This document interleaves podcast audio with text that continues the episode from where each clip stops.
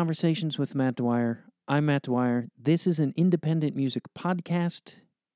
And speaking of which, my guest today is Stephen Heath, and the song that played us in is from his new album, Gavin Gruesome. The song is entitled I Can't Take It, and that is out January 1st, 2021. So please purchase that. It's uh, on Perpetual Doom, and all the links for Stephen and Perpetual Doom and where you can buy this great album are in the show notes. And please do buy it and support music through Bandcamp and buy merch because this is a rough time for musicians uh, who can't tour, who make their living from touring. So please uh, check that out. Um, Stephen is a great guy. We had a great conversation. He's uh, very interesting. He's also, I didn't know, also was an actor. And uh, I did know this. He's played with a lot of different uh, bands and artists. He's a very talented guy. Um, so we will get to that conversation in just a moment. I just want to say real quick uh, I got some feedback about my podcast, and somebody said they wished I talked more or I told some stories at the top in the intro. I'm conflicted by this because um, I've always made the show about the guest. That's always been the focus that people aren't here for me, they're here to listen to an artist they love. And um, so I don't know. If you have any thoughts on this, email me at conversationswithdwyer at gmail.com. Let me know. Do you want to hear more about my my silly life or whatever? It on my uh, on my Patreon page, I do have a blog. If you become a Patreon subscriber, where I write uh, about songs and my personal life and how they relate sometimes, and also goes into some history and stuff. So you could become a Patreon subscriber and learn more about me that way. Also on Patreon, I post videos of the conversation. Uh, I have to ask Stephen if he wants his video up there. I haven't asked him yet. I I always do. I'm all about consent when it comes to what I post. uh, but uh, there's uh, always extra footage. a lot of times my interviews go longer than what you get on the free podcast. So uh, you get extended, unedited versions of conversations and blogs and all kinds of stuff. Um, and I'm going to be doing some giveaways. Speaking of giveaways, I'm going to hopefully be rebranding the website and logo and everything in the new year. So there should be some new merch and cool stuff coming. Speaking of which, I have a very special announcement about my podcast and something very magical that happened. Uh, uh, and it's no better time than to mention this at the end of the year. Uh, you may recall earlier this year I had John Lurie, uh, the legendary John Lurie, on as a guest, and we were talking about uh, this show that he had been filming. And um, I had, when he came on the show, I thought this was a thing, it was coming out. And when we talked, he didn't know what he was going to do with it. He's like, maybe it's a movie, maybe it's a TV show, I don't know. But long story short, when we stopped recording, I said, "Hey, I'm I'm friends with Adam McKay. Do you mind if I send him some of the clips that you sent me to, to and see what he thinks?" Long story short, they sold the show. They collaborated. It's coming out on HBO January 22nd, I believe. Uh, if if it's not the 22nd, it's the 21st. It's HBO Max. Uh, I'm going to be a co-producer on this thing, and it all happened because of my little podcast. Uh, my podcast was the bridge to the show getting sold to HBO, and uh, quite honestly, I'm grateful and thankful and can't believe it. Um, and to to be associated with John Lurie and his magnificent brilliance is uh, surreal to me because he's been a guy who's been in my life uh, forever. Um, like I said, all things Stephen Heath are in the show notes. Um, uh, so are all things Matt Dwyer. I have my link tree in there, so you can go and, like I said, you could become a Patreon subscriber, follow my social media, because uh, uh in January the new I have most of my January episodes are uh, actually all of them are recorded and in the can. There's Dylan Baldi from the Cloud Nothings, uh, Steve Gunn, Charlene Yee, uh, Caitlin from Free Love Fenner, and I actually have some of February recorded. Anyway, doesn't matter. But that way you can know what's coming and who's going to be on and who I want to have on, and uh, you could follow the show. So please check out my show. And just real quick, this is the longest episode, the longest intro I have done all year.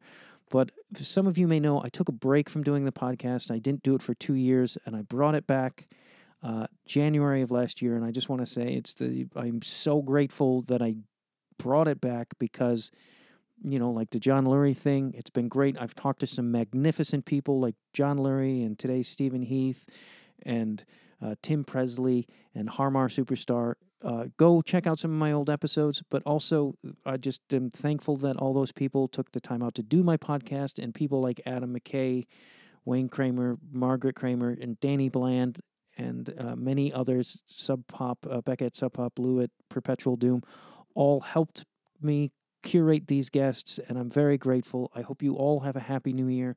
Thank you for listening to the show this year. It's going to be even better and better next year. I can't wait. And now, here is my conversation with Stephen Heath. Please enjoy.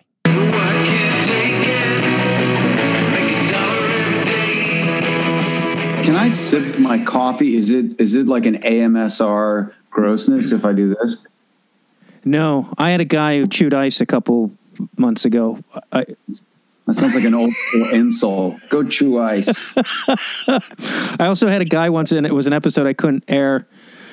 Literally was eating soup the entire time. Like it was like a spoon of, and it was just like, and then Wow. he got in his car and started driving somewhere, and I was just like, "What the fuck is happening?" Whoa. I regret not keeping the. Uh, I I was so ang- I was like angry that I I deleted it, and I'm like, oh, that would have been great to to That have saved. an interesting way to go for sure. He was like this Detroit artist that where they they were like building, turning abandoned homes into art installations. It was like they were. He was doing really cool stuff, but I I, I don't know what the disconnect there was with audio and soup. yeah, it's like the worst. It maybe if he's an artist, it could have been some sort of a bit of a performance art installation thing. Go hard in the paint here. I didn't even think of that. Uh, You you know listener. your your brain is more creatively advanced than mine. I just got uptight. And more obtuse and contradictory in my behavior, so I recognize it. Did you? Are you a native Californian? I am. I was born in DC, but I spent like all of two months there as a baby. So yeah, from two years old on, California. Did the do you feel like your two months in DC really you some of that DIY uh, Dischord energy s- seeped into your? Or like bureaucratic efficiency minded thinking, one or the other. Um, no, I do feel an association with DC because my parents lived there. My dad worked for the Park Service, so he was in the government, and they always there were just a lot of good stories about the city at that time. So it always is kind of looms a little bit. Um, there's a sculptor there named Fred, or not there, but he Frederick Douglass, who did this great piece on the National Cathedral, and uh, my dad is a huge fan of his work. So when last year when I got to go to DC finally for the first time, I got to go and see this sculpture, and so you know the they filmed. Did they film? What's it called there? Um, I almost said Psycho. Um, what's her name? Where she walks down the stairs backwards Oh, on her. Uh, the Exorcist. I think they did. Yeah. out there. So I was for a second. I was like, was that Boston? I got to go to the stairs. I went to the stairs um, in The Exorcist and took some pictures there. And just like, there's a lot of good landmarks there. You see it in all the Jack Ryan movies.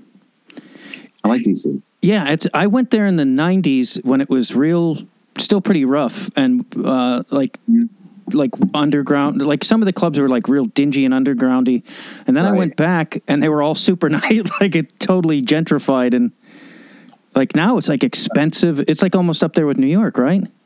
I have no idea. I mean, the the area we were in was all business, like government buildings. It seemed like in museums. I had an incredible museum visit, but uh, I don't know. I didn't get a sense of the city in any way other than a tourist. Like at two in the morning, I took one of those scooters to the monument and Oh, saw Lincoln. cool. And.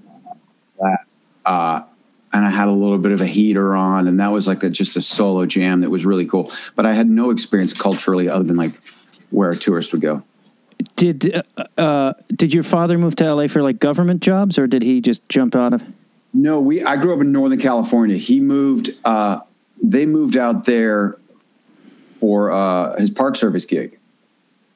He actually hitchhiked to Lo- to. They're from Tennessee. My folks are from Tennessee. I'm not sure the exact timeline.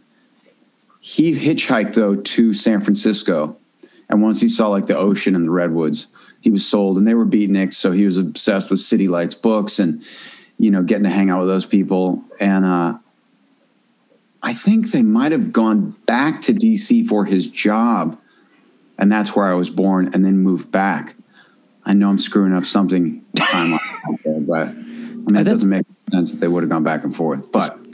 So they were into like literature and music. So you kind of grew up in a in that kind of environment. Yes, he was a bookstore guy. He worked at a bookstore. I don't know the name of it in uh, Berkeley, and he said he would spend his whole paycheck before he got it on books. And yeah, huge record collector. He was a total vinyl head. I grew up with this a bookcase or record bookcase that he had made floor to ceiling, massive classical and jazz collection uh, that over the years he's had to whittle down. And as my parents have gotten older, he sold a bunch of it. Oh. Rare stuff. They just couldn't move and carry it from place to place. They had to move a couple times, and it was like, you know, hundreds, thousands of pounds of records. Yeah, that kid. Wow, that's so, incredible, though. The crucial ones. Did you get it? Did you? Did you steal some? He gave me some i said give me some because i also have had my problem with records. And i mean probably 10 or 15 years ago i got rid of like 8 or 10 feet of records uh, after moving. I was like i don't listen to these. I, don't want to i don't want to lift this up ever again off the ground put it down somewhere else. So i whittled it down to like i've got like this many. And uh, you know a lot of record buds like aaron the guys in LA Takedown, anywhere we go, they go straight to the record store and start sifting through the bins. And I give myself like two minutes and I leave. Um, so he gave me some crucial ones uh, that I can't remember off the top of my head, but he gave me some beautiful, probably 20 records.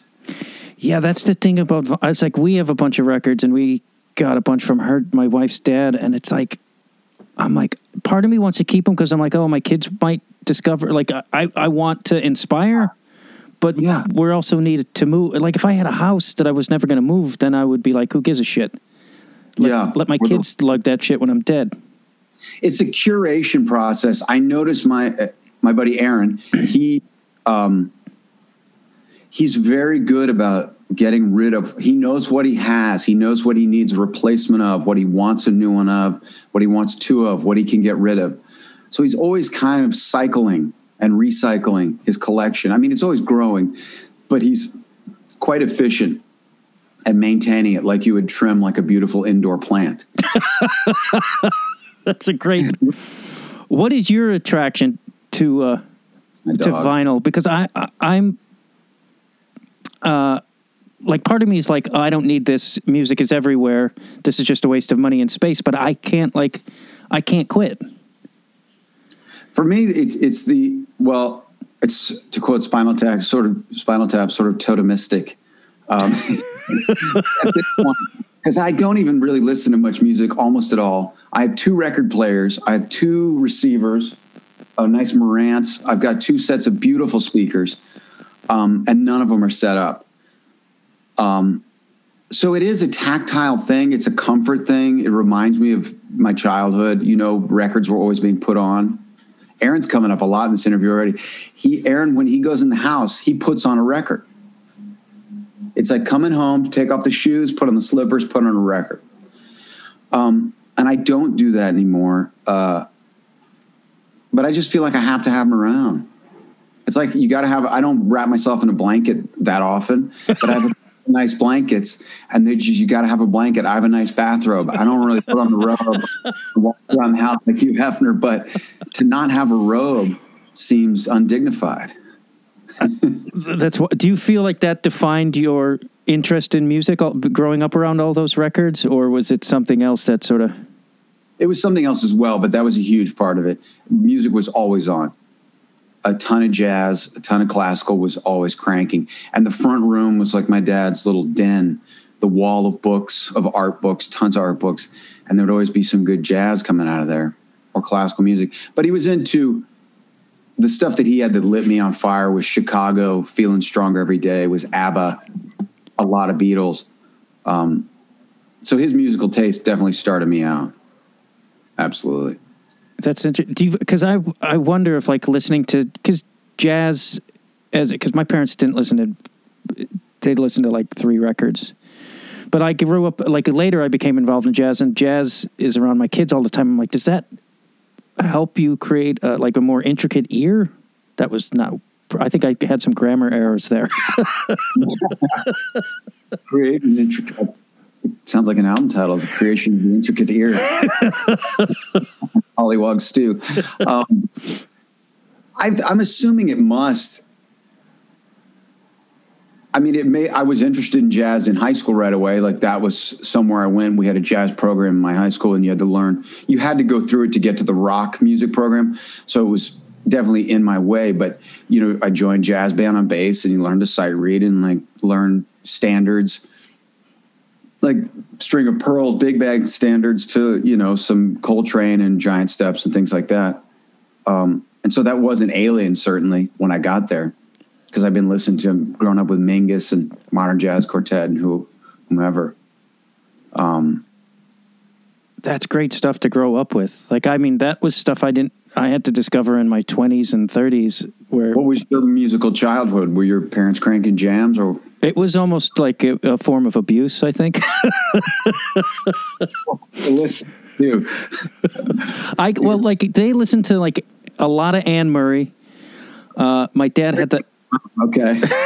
like, and then like the other records we had were like the soundtrack to the Alamo, John the John Wayne one, and Who's- like who wrote that? Do you remember? I don't. That's a good question, Was and it the soundtrack or the score? I guess it was. Probably the score. But there was a speech by John Wayne in it, and I'm pretty sure that's why my dad bought it because he, like, he cried when John Wayne died, which is just Understood. he, he clearly did. And he also cried when Reagan got shot. So I think we know where my dad leaned politically. Yeah. Got it. I You know, cried because Hinckley didn't do it right. Oh, Sorry. it's all right. we know our Yeah, but were huge was Daffy Duck, um, uh, the Disco Duck. oh yeah, that was It was a Disco Duck album, and there was another. There was a Peter Pan record that my sister had. That was, um, gosh, it was bad. Like the songs. I mean, politically, there it just it was pretty racist. When we were kids, we'd sing along, but it had some great rhythms to it. I'll put it that way. yeah. There was, th- yeah. It was it was not a good, and uh, of course then my town was a lot of classic rock, which wasn't very Where are you from? outside Chicago. Whereabouts? It's a suburb called Streamwood, which is really. What do you know the suburbs of Chicago well? S- No, slightly. I have. I've wound up with a lot of friends from Chicago, um, and so an old boss of mine. She went to New Trier, that high school. Oh yeah, that's a that's uh, that's the North North Shore. They had the good school. I got a buddy who now is staying in Evanston. Is Yeah. that or is that right? Evanston, yeah, that's a city just north of. That's where Eddie Vedder's from. If you really want to get into it, but yeah, I lived in the city for a long time, and that's where I I think because Chicago's such a diverse music town, I started getting into Uh, different kinds of music there because right. There's a lot of jazz, a lot of free jazz.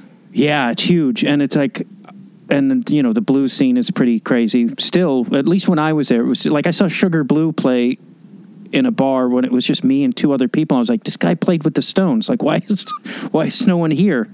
That's surprising. But I guess you know, if you, if you play every night in Chicago, maybe you have those.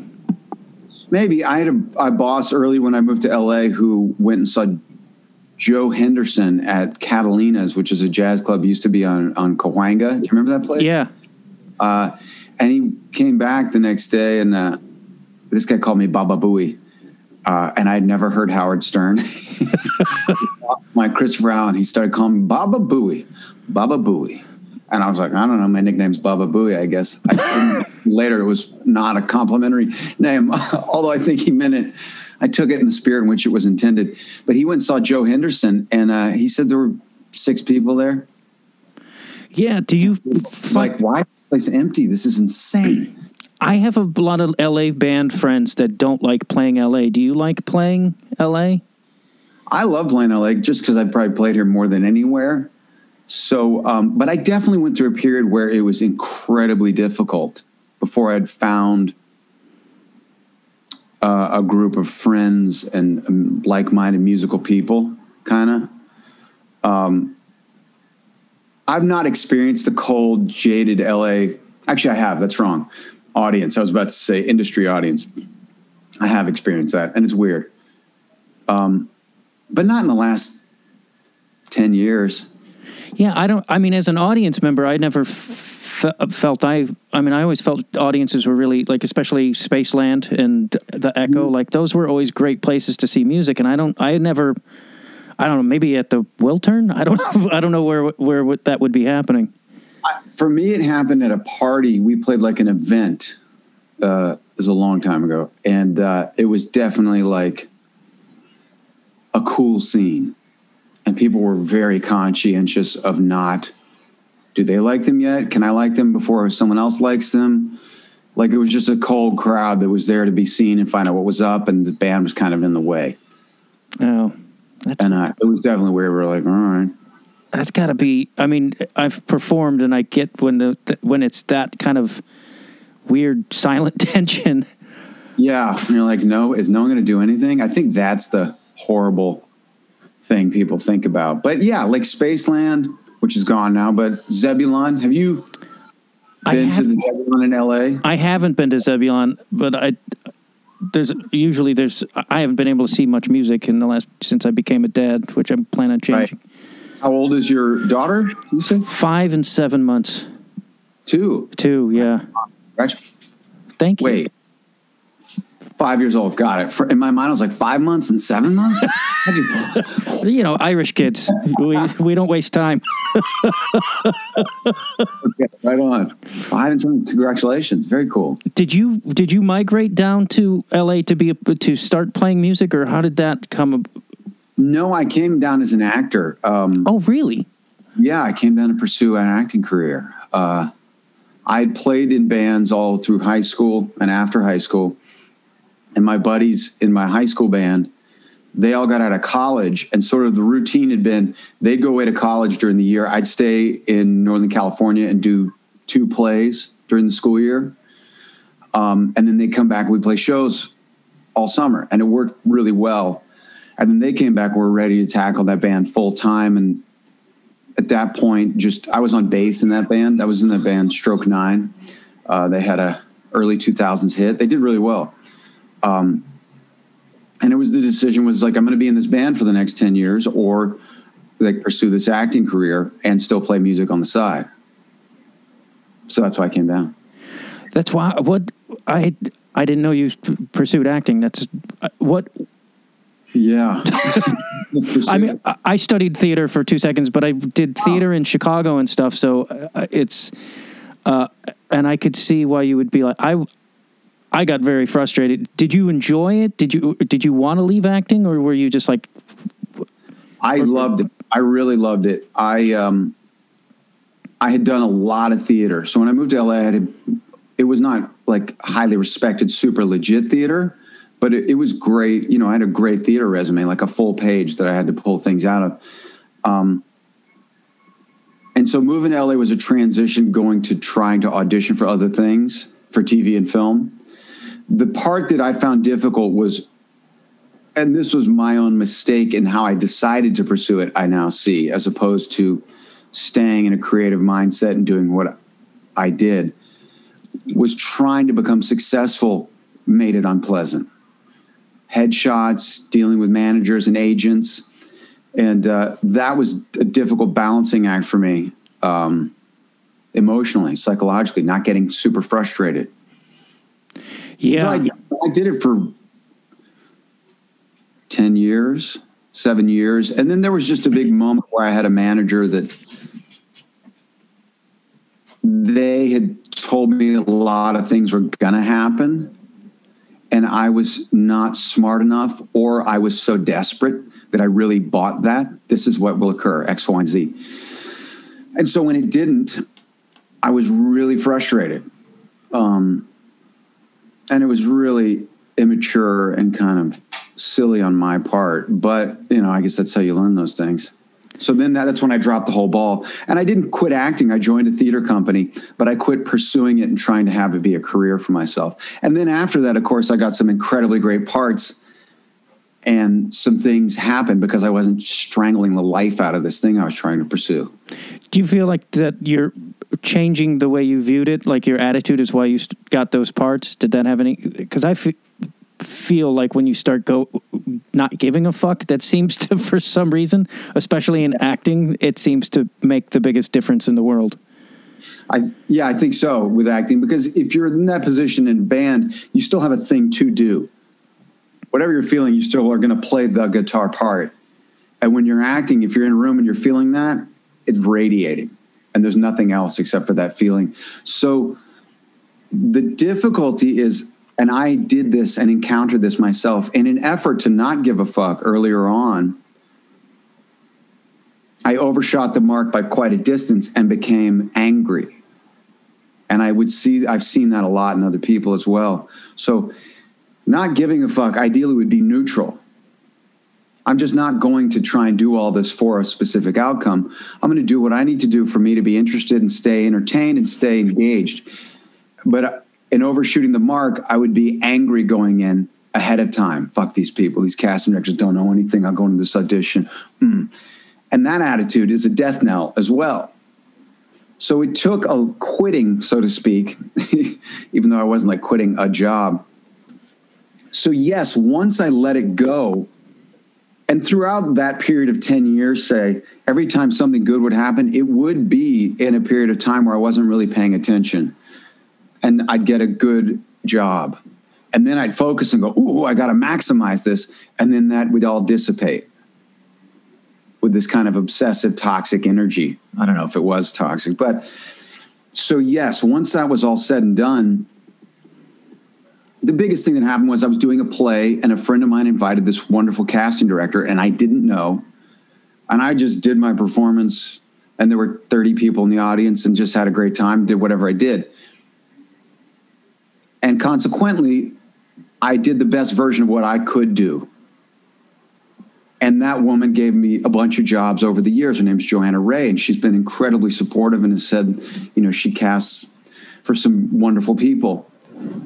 And uh, if I had known she was there that night, I would not have been, I did not have the maturity or the artistic purpose or something to maintain that lack of self consciousness. If I had known she was there, it would have fallen apart and I would have been trying to impress her on some level. Yeah, it's interesting because I, I feel like I went down a similar road with, and it got to the point where I, I started doing it because I loved it and it was fun and it and I liked the creativity of it. Here it became about everything but those things. I felt like, and I really felt like I was, and I think like what you said, there was a level, there was a maturity, and I think uh, I, I was also naive, and we're like people, same thing. They're like, this is going to happen, and I was like, fuck yeah, and I was like, and then I almost had a nervous breakdown, and it, because it became.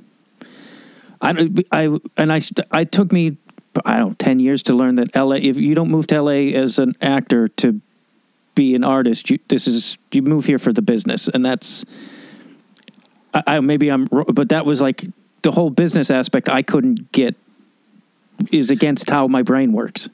It is hard. I think the, the way to be successful, I think the, I think it's the same as music or anything almost though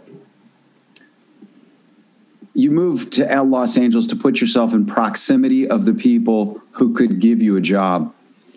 And I would get sidetracked on the minutia of like, I need a website, I need new headshots. You can really get bogged down in sort of the bureaucracy of that stuff and think that's going to affect your career and your artistic output. And uh, I think that's where I would go off.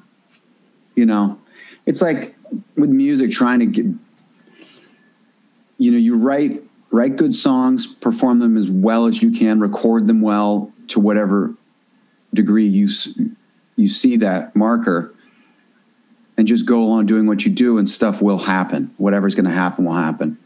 And i think the pursuing the idea of pursuing it for me was a mistake. Yeah. Thinking i'm moving it here to i'm going to take some steps and that's going to give me a career. Yeah, I, I, I ABC. Uh, yeah, I feel, and like guys like Tom Cruise, I think they're just their drive and want. it's like, I mean, you look at Tom Cruise and just the guy's laser vision, like I'm gonna be famous. Like you could just see it on him. And it's also organic to him.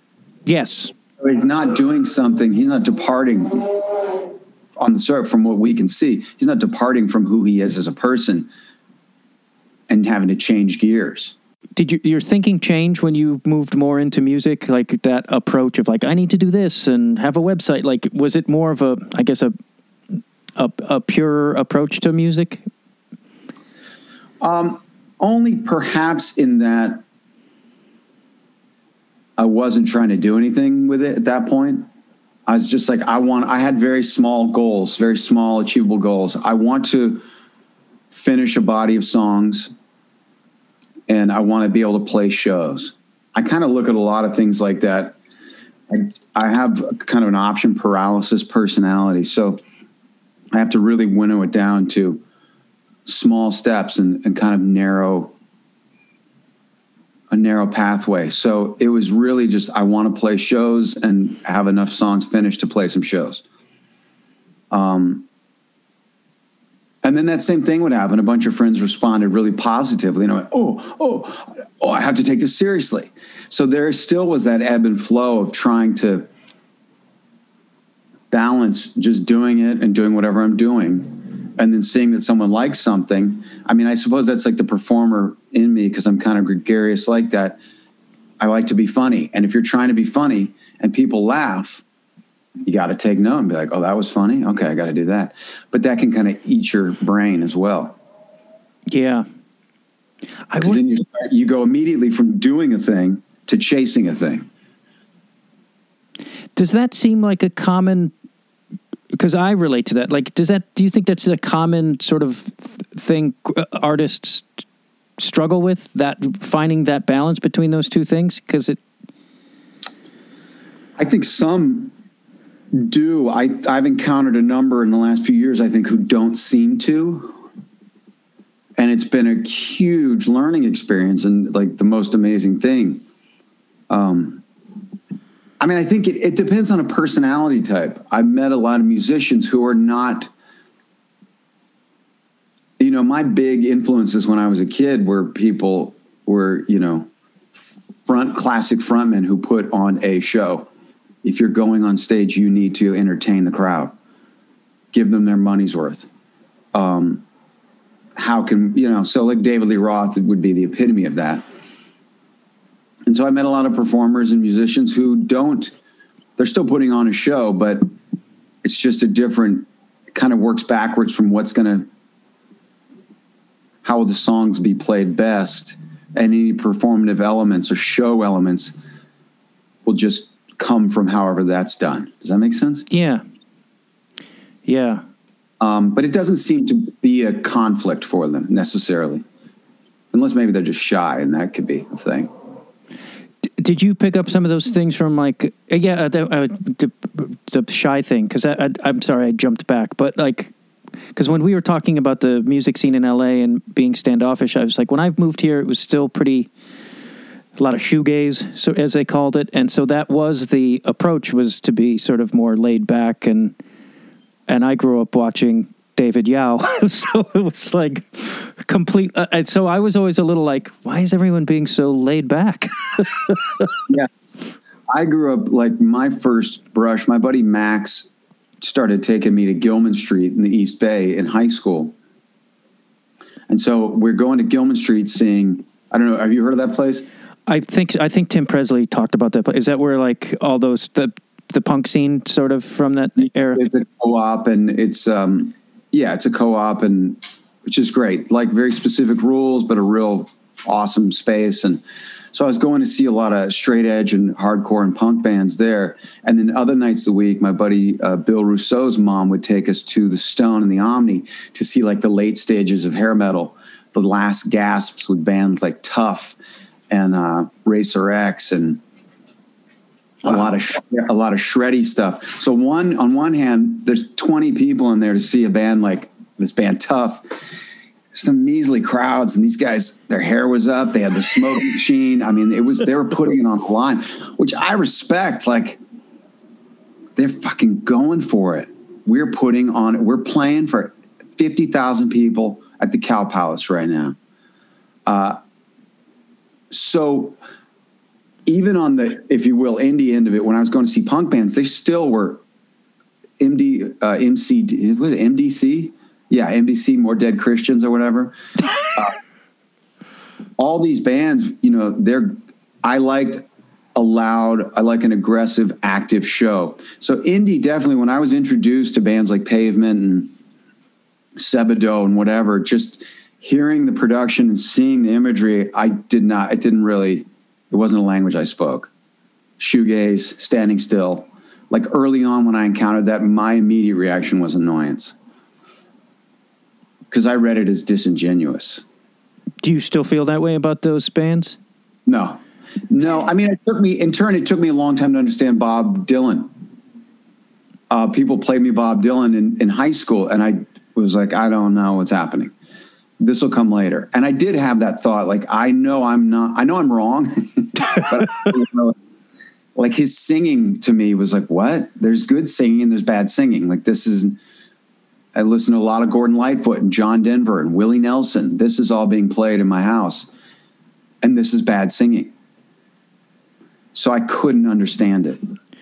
Yeah, it's interesting because I had a debate with somebody recently who was they were shit talking the blues, and they're like, I, I can't respect any music that I can play because of the whole three chords thing, and I was like, there's yeah. more to it than just the three chords. it's like that's I mean, yeah, that's a very short sighted way to look at it. But in terms of ability, I've, I tend to be self deprecating and maybe some or a lot of ways. But yes, when I would write things early on or listen to music, if I could play it, I kind of dismissed it. Not that I didn't enjoy it, but like if whatever I was able to do, I'm like, well, that's obviously, if I can do it and I'm sitting in my room, that doesn't qualify. I need to get to this level. I need, so in some sense, it might have helped propel me forward, but it also prevented me from, you know, I didn't write songs in high school. I started playing guitar when I was like 12, and I didn't write a song for probably eight years because I would just discount whatever I was able to do. That's interesting. Why do you think that was? I think there was probably a big dose of fear of failure or fear of success, just fear of putting it out there. Um,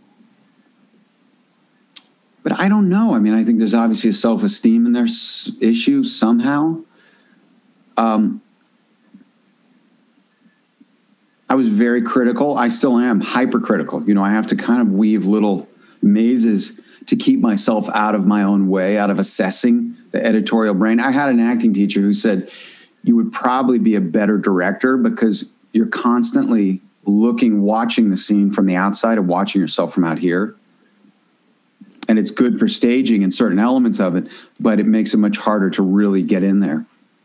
Um, I don't know. I mean, it's something I've thought about a lot. That's, yeah. And do you and still deal with even to it's writing like your album how was that putting that together was that much the same way it was i mean there's a reason it's recorded on a, as an app called four track um, on my phone that's a very simple four track application obviously not misleadingly labeled uh, application um, but i had to give myself real constraints because the options of a bajillion tracks and logic and a million effects, and then I have to mix it, and that kind of stuff just overwhelms me, and I'll wash out. So, kind of a a mission statement or a brief that you know this has to be done here. So, as you're going through four tracks, you know if you've recorded three tracks and you bounce them to one, you've lost any ability to go back and edit. You know what I mean? Yeah. So I can't, I'm done. That's now I can do a few more and bounce those. Now I can do one more and bounce it all down. And then I can put it into Pro Tools and add two things that I couldn't get in there. But it really limits the options. and and provides a context that I seemingly don't have the moral fiber to provide by myself. Did you do most of it yourself though? Yeah, I did all of it myself. Um, it's getting cold in here, actually. Excuse me. Um, yeah, I played everything.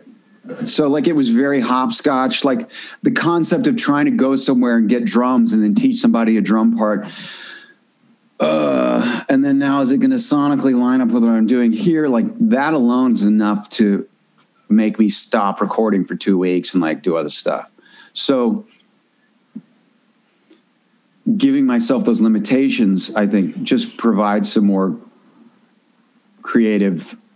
I don't know if it's creative, but uh, provide some necessity. So, like the snare drum on the songs has no snare on it. I had to rip up the snare was broken, so I ripped up tons of pieces of paper and taped them all over the top and the bottom, and that was a snare-ish sound. Uh, and the hi hat on um, on the I'm Straight cover, the hi hat is a handful of silverware banging on a piece of wood because I didn't have a hi hat. So it's I mean it is a force because I have Logic on my computer, so I have all the things, and I know friends who do have you know drum setups where they can send me tracks, but uh, yeah, I really had to put myself under a thing of I need to get it done and I have to get it done quickly. Why, why so quickly? Just to make sure you get it done? Oh, but I have things that have languished forever. I can relate. yeah. So I have, I mean, my first, I have a CD that's not online that I put out in 02 or 03. And it took years. And that I did actually, it's similarly, I recorded that whole thing on a reel to reel four track.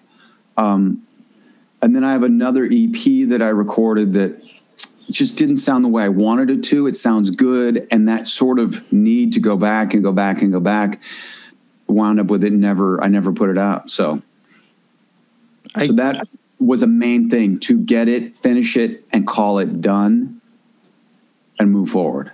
How do you feel about the finished product?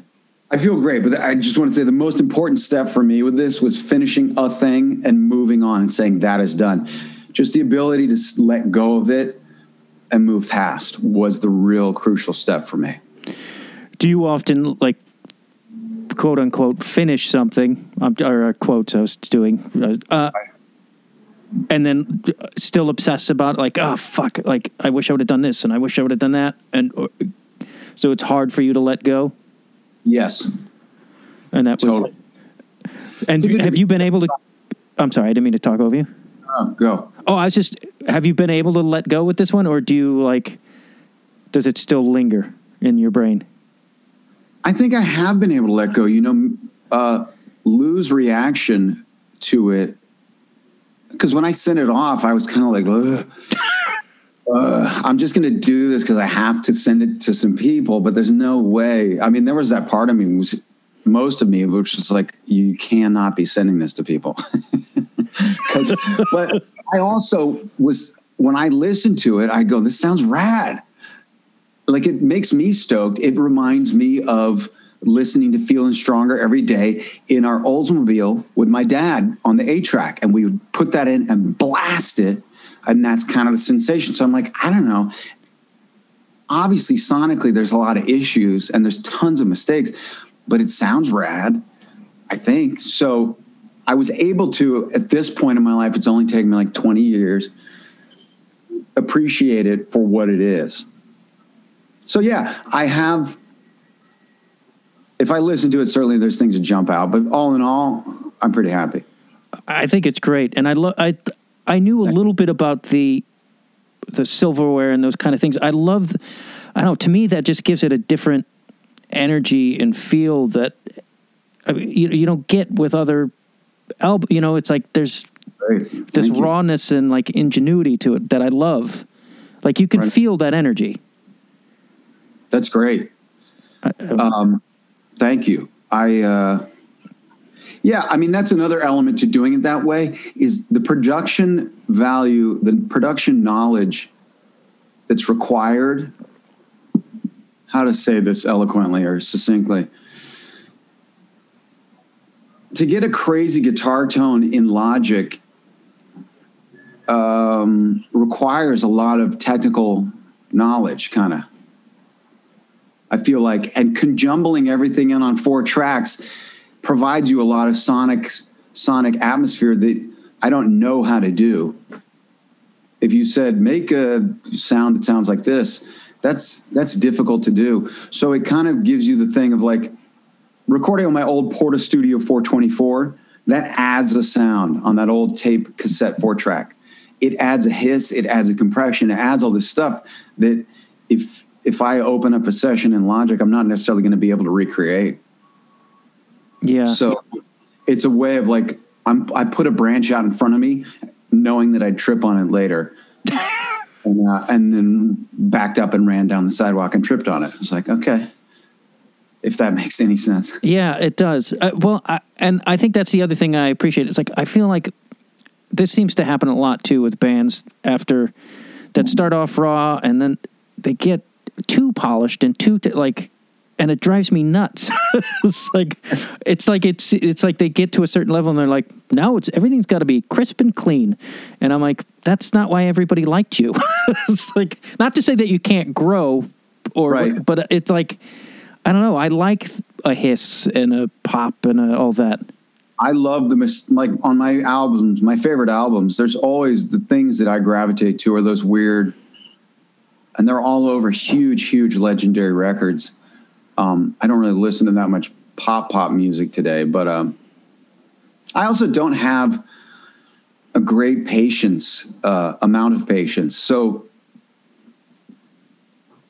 it's like trying on pants for me in terms of a take. I've got like three takes in me, and then I just don't care to a certain degree. I like it's not the ability which I am working very hard to to attain. Because it does bite me in the ass a lot to really work apart and finesse it and make it right and figure the whole thing out and learn it for myself and get a long take that is correct with no mistakes. Um, is like that's my next personal challenge.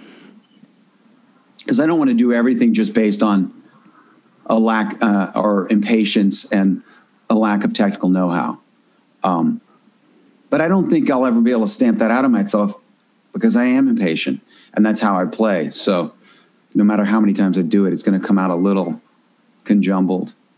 Yeah, I was going to ask if what you were approaching. Uh, are you working on another album?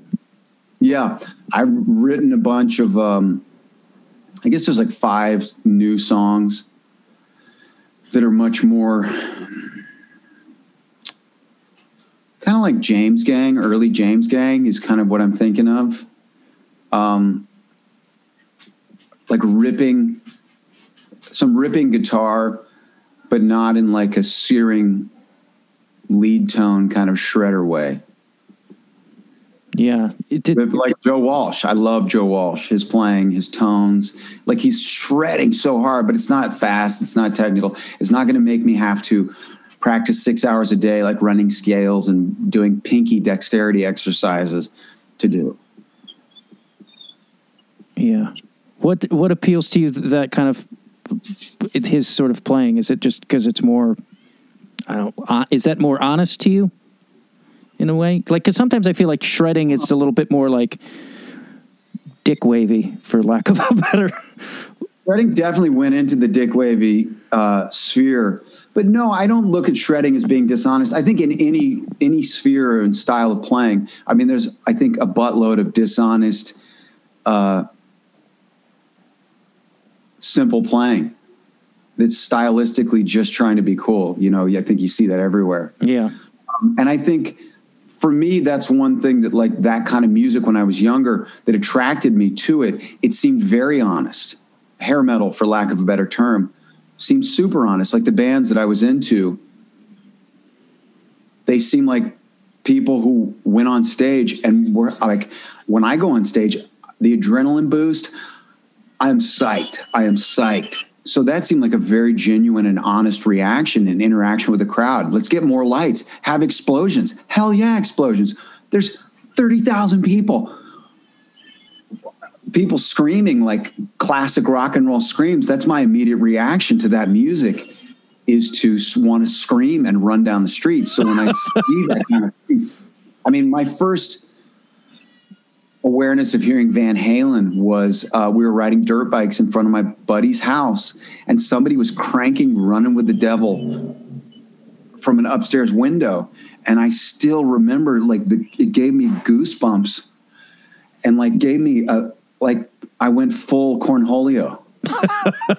like oh, ah, and like riding in circles going off this curb jump just over and over again this sensation of like adrenaline.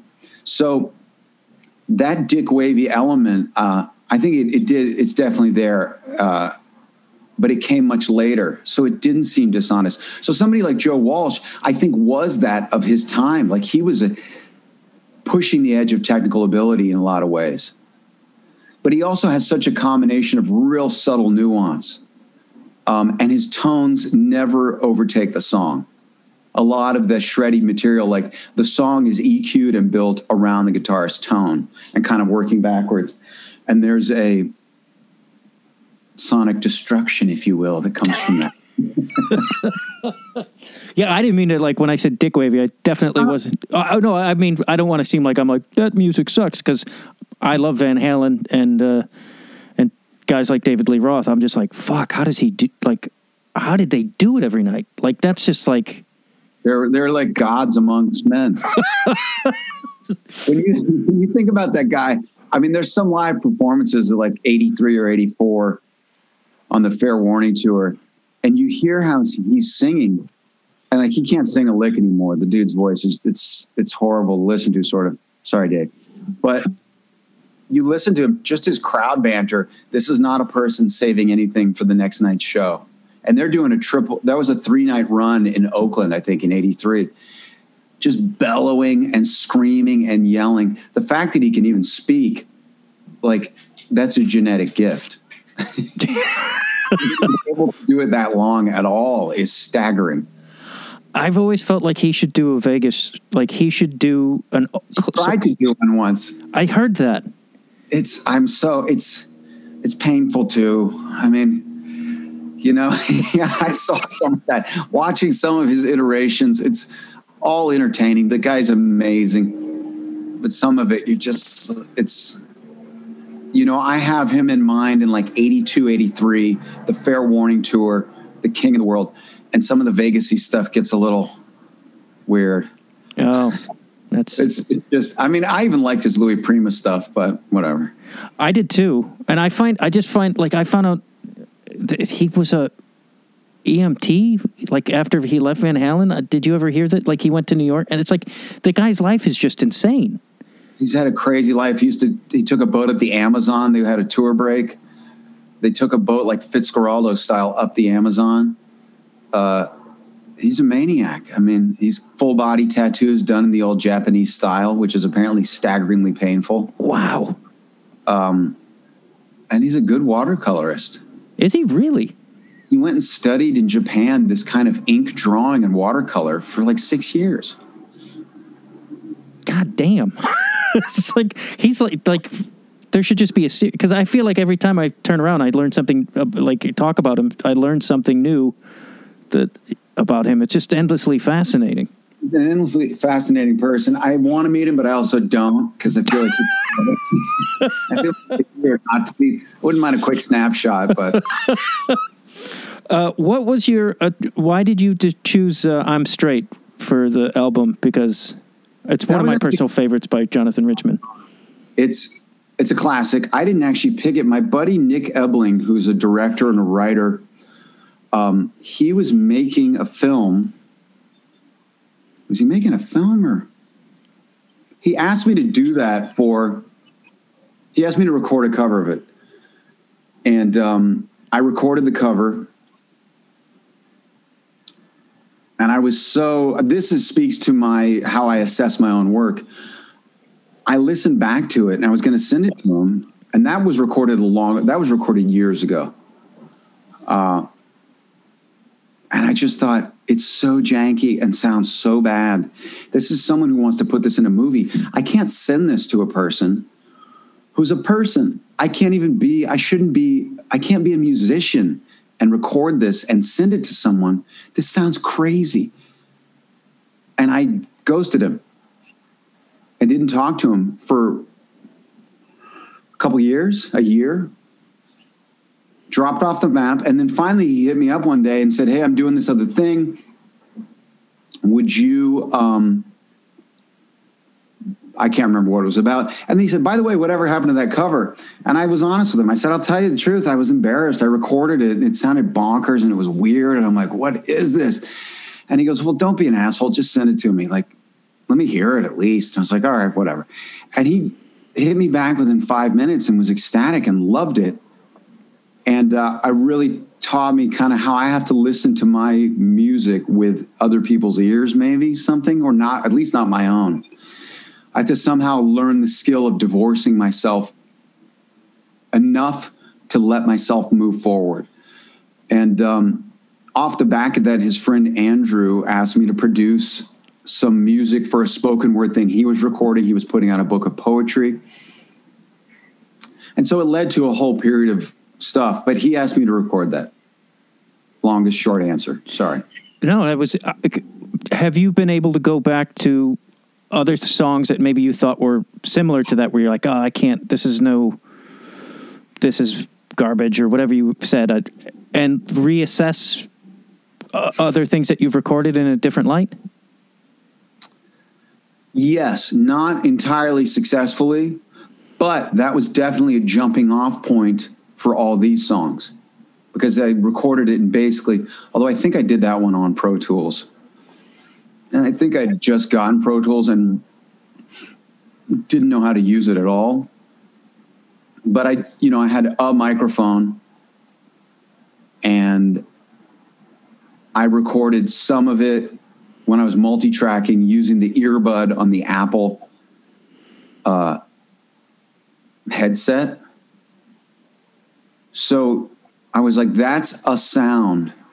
Like getting a sound, a producer has a sound. You know, if you, people work with this producer, you can recognize and go, oh. but at this point, I still didn't have a sound that I felt like I have a sound. Um, I've got a name. I felt like I was going to Jim Croce's song. yeah, you bird and the croaking toad. Uh, so inside Logic, I also don't think I have a sound. So that prompted me to approach this in, in a very similar fashion. It's effective, it's quick, it doesn't leave me enough time to examine too much. And even when I do, I can't go backwards. I am going to put like this old old stuff online because of that. Um, yeah, so it was a huge learning. It didn't I didn't put me pedal to the metal being active suddenly on my own stuff, but it definitely opened my perspective. Do you have do you share it now more often with other people to get a perspective, or does that? Because I know that. No, I share it less because what I tend to do, what I realize I did a lot of, and I've heard comics talk about this, and maybe you can speak to this as a stand up. Um, a failed stand up. Uh, no failed stand up. If you got on stage, you succeeded. I like that attitude. I had fun. I just, I was it's never. also in the writing, right? Pardon? The writing. It's in the writing. The writing is the thing. The stage and the telling of the jokes is the afterthought. I've heard that said. Yeah, I think there's some people who can get up there and just uh, uh, riff and talk and be hilarious. Uh, I don't know. Very few, though. I think most people get up there and riff and talk aren't hilarious. I heard Chappelle. My buddy opened for Chappelle and said somebody said something in the audience, and he went off on fifteen for fifteen minutes. That can. that yeah, and someone was like, it, it was fifteen minutes off the top of his head that most comedians would murder someone to have. Like, right. right. But he's, He's just Very rarefied air. He's achieved. He's like gotten up in the atmosphere. it's like whether it's music or any type of art, they get they hit that for a while, and I wonder if he'll come down or when. yeah. I mean, Pryor to me, Pryor always, but Pryor always made it about his life, and he was his bare honesty, and right. and I feel like that's hard to achieve, and it's your life is just it's got to be exhausting. as so, yeah, and as someone who's married with kids like Chappelle, you have to be willing to eviscerate your entire life and everyone in it and expose them in every way to do, I think, what Pryor did. And if you've got happy children and, and a home, you're not going to do that. I think you some. It is you know, like there are those, and I think just just relates to art in general, or like just that what level of are you willing to put yourself into it and out there? Like I watched the Belushi documentary, and I was just like, of course he died at 33. Like it was just everything. I felt like that movie was more of a cautionary tale about yeah, it's just he thought fame and he wanted that and he thought it would cure his problems and it just amplified everything and it just I'm like fame is and to just put yourself into it that much it's just like you're not going to win. it's like I've, I've seen it. Yes. yeah. Uh, and I think I probably was pursuing that a lot when I was younger to go back to that. And that's a reason it wasn't working was because my, I had not calibrated and made myself acutely aware of what I was actually pursuing. So, yeah, I can relate to that. At seeing friends get famous or being around fame made me quickly made me realize that's not something for me. So like, like mm-hmm. I'm not mm-hmm. built for it. I would I would have been one of those guys who was running through the mall with a pistol or something, and then would been like, "What happened to him?" it's like he made it. He got Yeah, I mean, you hear about celebrities cracking, and it's like, of course, like no, that's not a normal space to live in. Yeah. Um, yeah, but I, what was the? I I don't know if this is a. Uh, I'm second guessing my question, but I'm curious. What was the reasoning for Gavin Gruesome for as the title? Was there was it just it, fun, or was there a political angle? Well, I needed a title sort of quickly because everything was moving kind of fast, um, and I've always called Gavin Newsom Gavin Gruesome just right away, like as soon as I was aware of his name. I was like, Gavin Gruesome, because I like wordplay, silly, ridiculous wordplay. So I just would refer to him as that. I think he's a, an interesting, absurd figure. Like anyone who styles himself like image wise after Patrick Bateman, you know, I question right away. He's just such a looking bastard, just like that hair and the consummate weirdo politician, like that he's buffed and quaffed within an inch of his life. Looks like he has a buffing machine in the morning. And I don't even dislike him. Like I think he's handled the pandemic actually correctly, much to the. I know a lot of friends who would jump through a window upon hearing me say that. But so um, it's just catchy. It's a catchy phrase. Of course, there's a lot of stuff going on, so it's as good as any title. There's no real relation to anything though beyond I like saying it.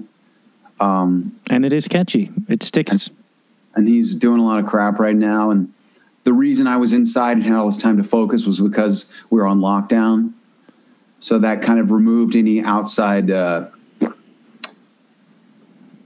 distractions. Was did, did was most of this recorded during the pandemic? Yeah. I did not know that. Uh, there are elements that were uh, like the I'm Straight cover is quite old. I think there are pieces that there's soundscapes and parts of songs that are just things I have on tape that I had down. But uh yeah. Oh, but showing the music to people, I've stopped showing it to people. And I think this goes back to my tendency to perform and do things for a performative reason. Mm-hmm. is because that would kind of give me on an egotistical level maybe or the bad id level what i needed that itch was scratched. So if i finish something halfway i wrote a verse and a chorus and show it to a bunch of people and they like it the impetus to finish it kind of would just dissipate the other thing that would happen is if people didn't like it right away, I'd toss it because I'm showing it to them to get feedback. So if I show it to you and you go, I don't really like it, then I throw it away and I'm like, I need to reassess what I'm doing this for. Yeah.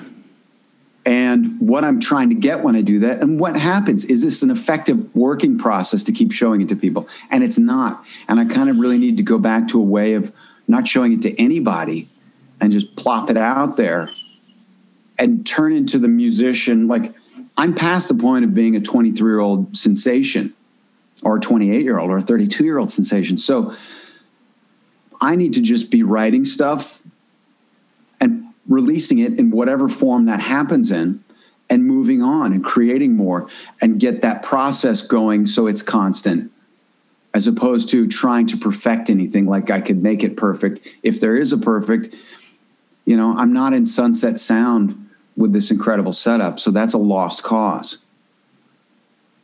Um, so I'm really trying not to show it to people and not to get anyone's opinion. Yeah, that makes sense, and I get it because you showed something, and then you're it's you're fucked because then that's all in your head. right, and it's what did they think about this? Now I have to show them the new version. I showed them that version. What do you think of the second chorus? So that's my goal. right. Um, anything? To, uh, I'm going to put everything in the show notes. Anything that uh, other than Bandcamp and website or that I, we need to plug or that you would like to plug that we may be unaware of? I'll uh, I'll send a there's a I do have a new website. I'll send that. There's just like the basic the yeah the links the Twitter the Instagram I suppose, and the first one being the Perpetual Doom Bandcamp I suppose. Okay, I'll make sure that's all in there. Thank you very much. You're welcome, man.